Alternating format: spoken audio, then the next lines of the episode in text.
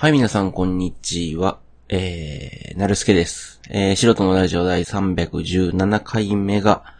始まりました。よろしくお願いします。ということでですね。えっと、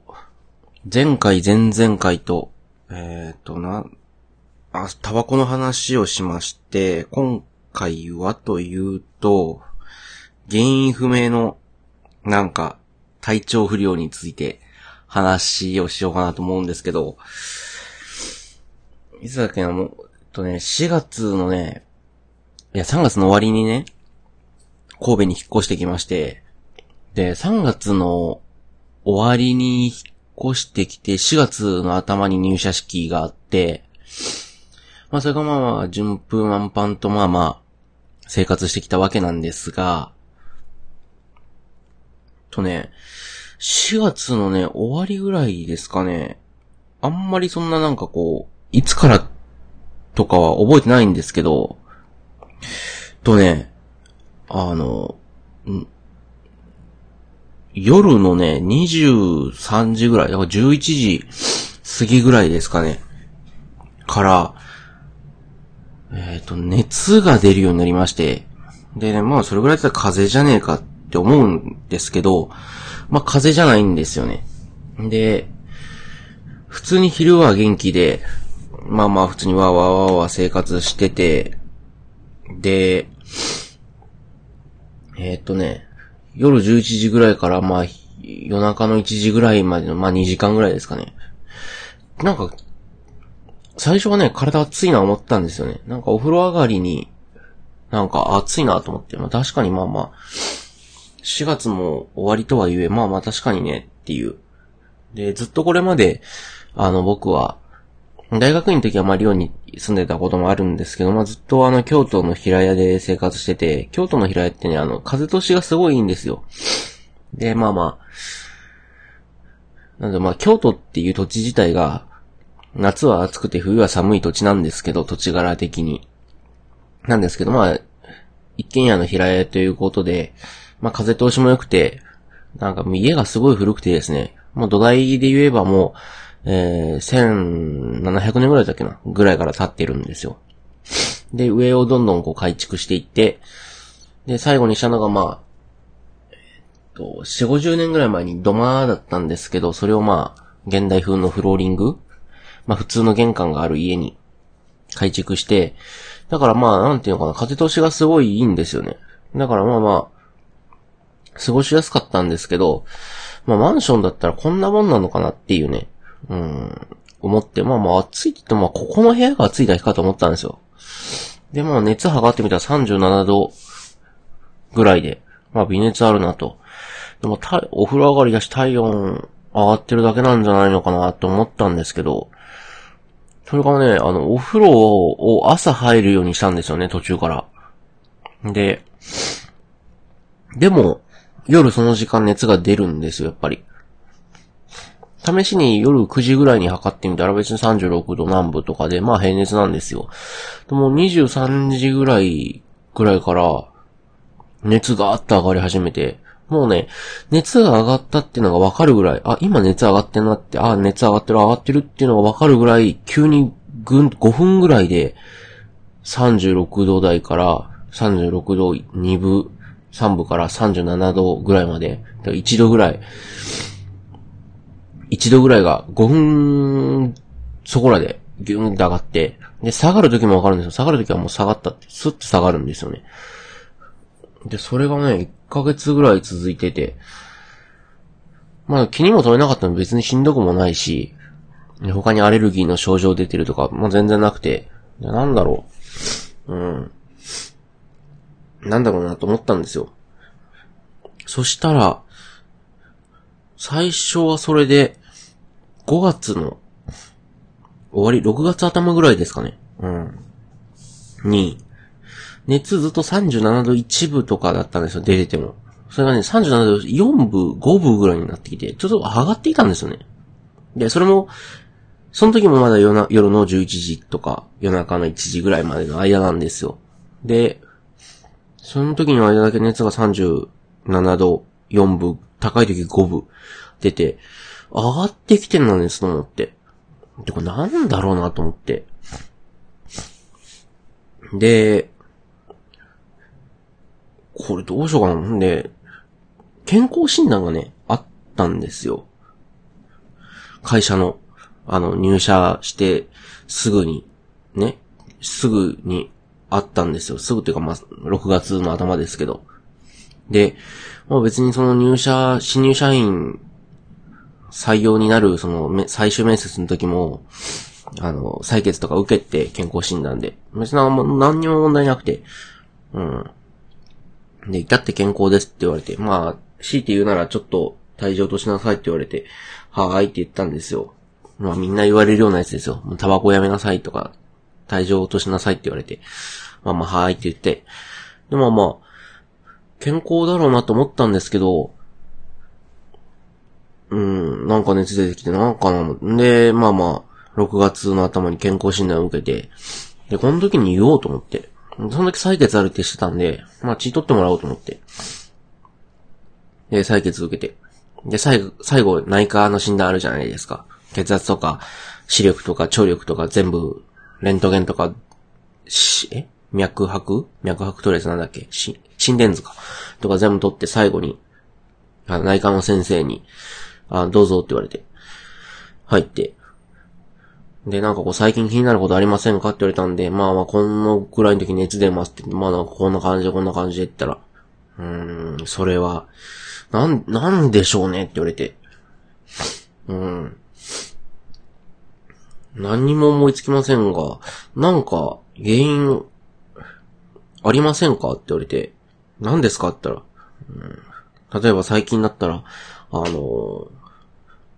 脱水症状とかって言われて、水足りてますかって言われて、まあ水足りてますよって言って。で、どんぐらい何を飲みますかって言って、1日にまあまあ、2リッター近く水飲んで、まあお茶こんだけ飲んで、でもまあジュースもこんだけ飲んでみたいな。でも全然水た、水だ、水飲んでなくて、なんかお茶とかジュースとかコーヒーとかばっかり、紅茶とかばっかり飲んでるんだったら水分足りなくなるらしいんですよね。なんかお茶って利尿作用があるんで、2リッター飲んでも結局で 1. 点何リッターぐらいしか吸収されないらしいんですよ。それもなんか、体が吸収できるのは1時間にコップ1杯らしくて、だから水を1時間にコップ1杯ずつ飲むのが一番いいらしいんですよね。で、どう他にないですかないですね。うん。なんか、もしかしたら膠原病の可能性もありますねって言われて、膠原病ですかって。で、膠原病って何かっていうと、まあ、自己免疫疾患の一つで、あの、なんていうのかな。自分の免疫ってあるじゃないですか。例えば、ウイルスとか、菌が入ってきたらそれを攻撃するっていう、まあ、免疫ですね。それが、なんか自分の体の中にある自分のタンパク質に反応して、その自分の体を攻撃しちゃうのが自己免疫疾患って言うんですよ。で、それじゃないですかって言われて。で、抗原病、まあ、例えばどんなんですかねって言ったら、まあ、確かに抗原病で一番多いのはバセドウ病なんですよね。だから、綾香がなったやつ。あと、そのついになる橋本病とか、あとは、関節リウマチとかも多分抗原病に入るんですかね。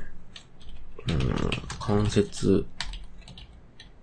リウマチ。えーと。あ。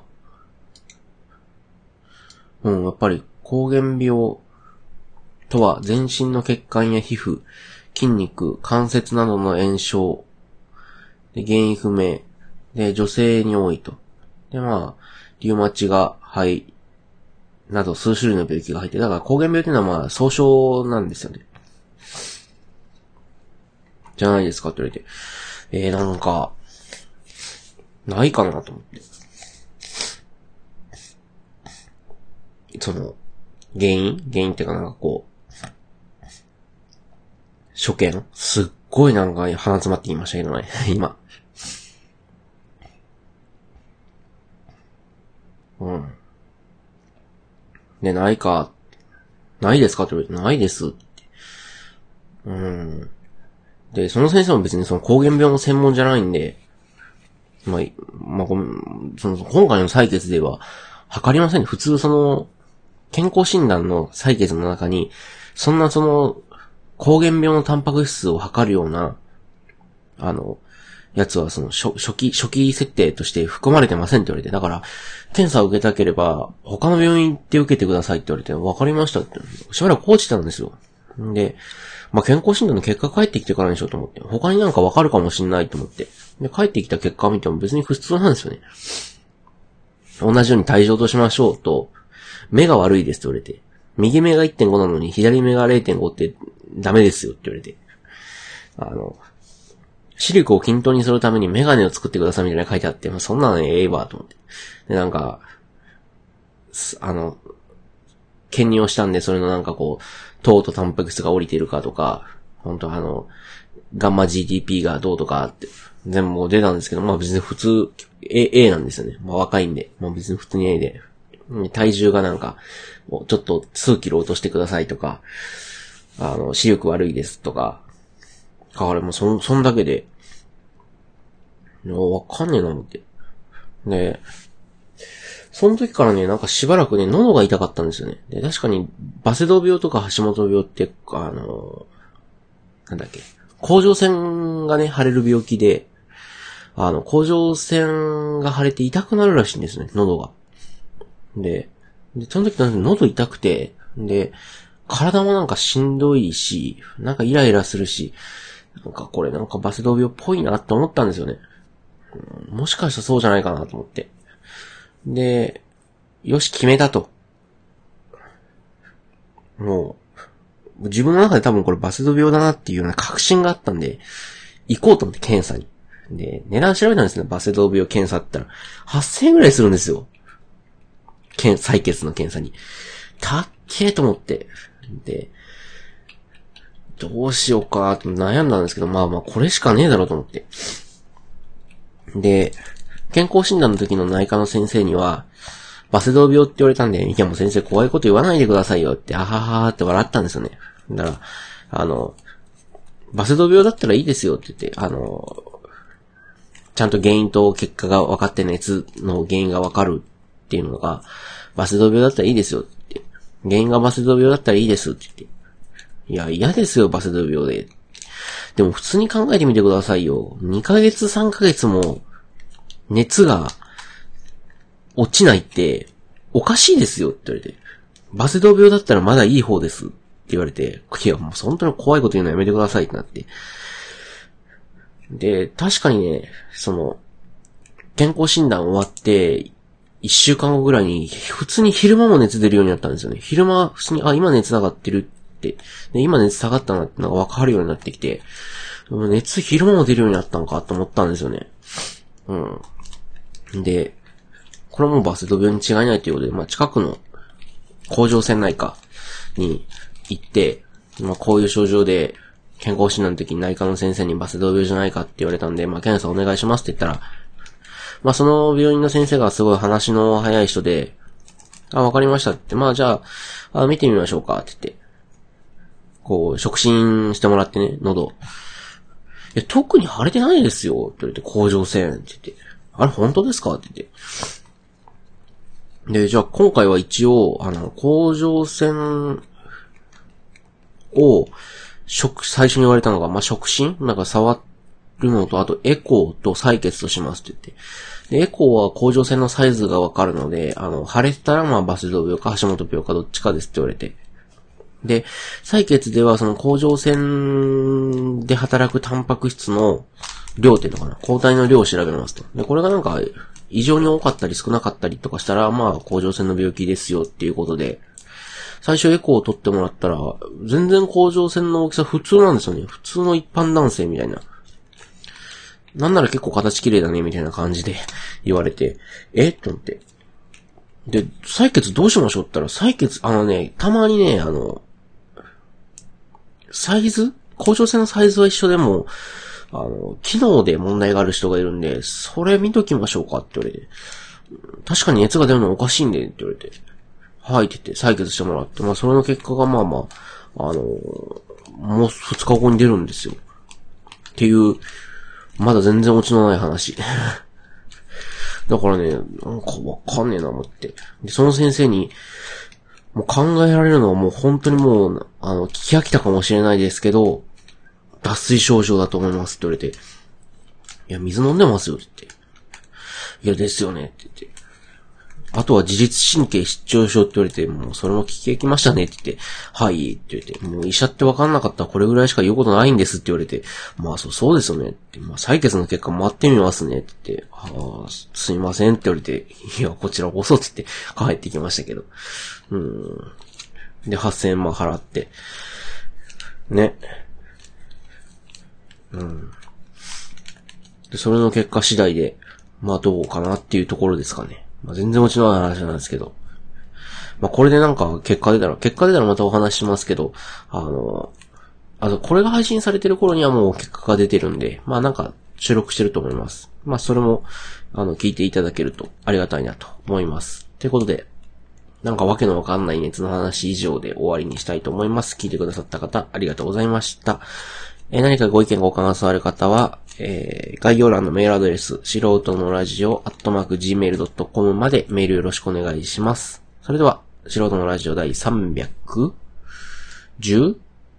回目、お相手は、なるすけでした。ありがとうございました。それでは、さよなら。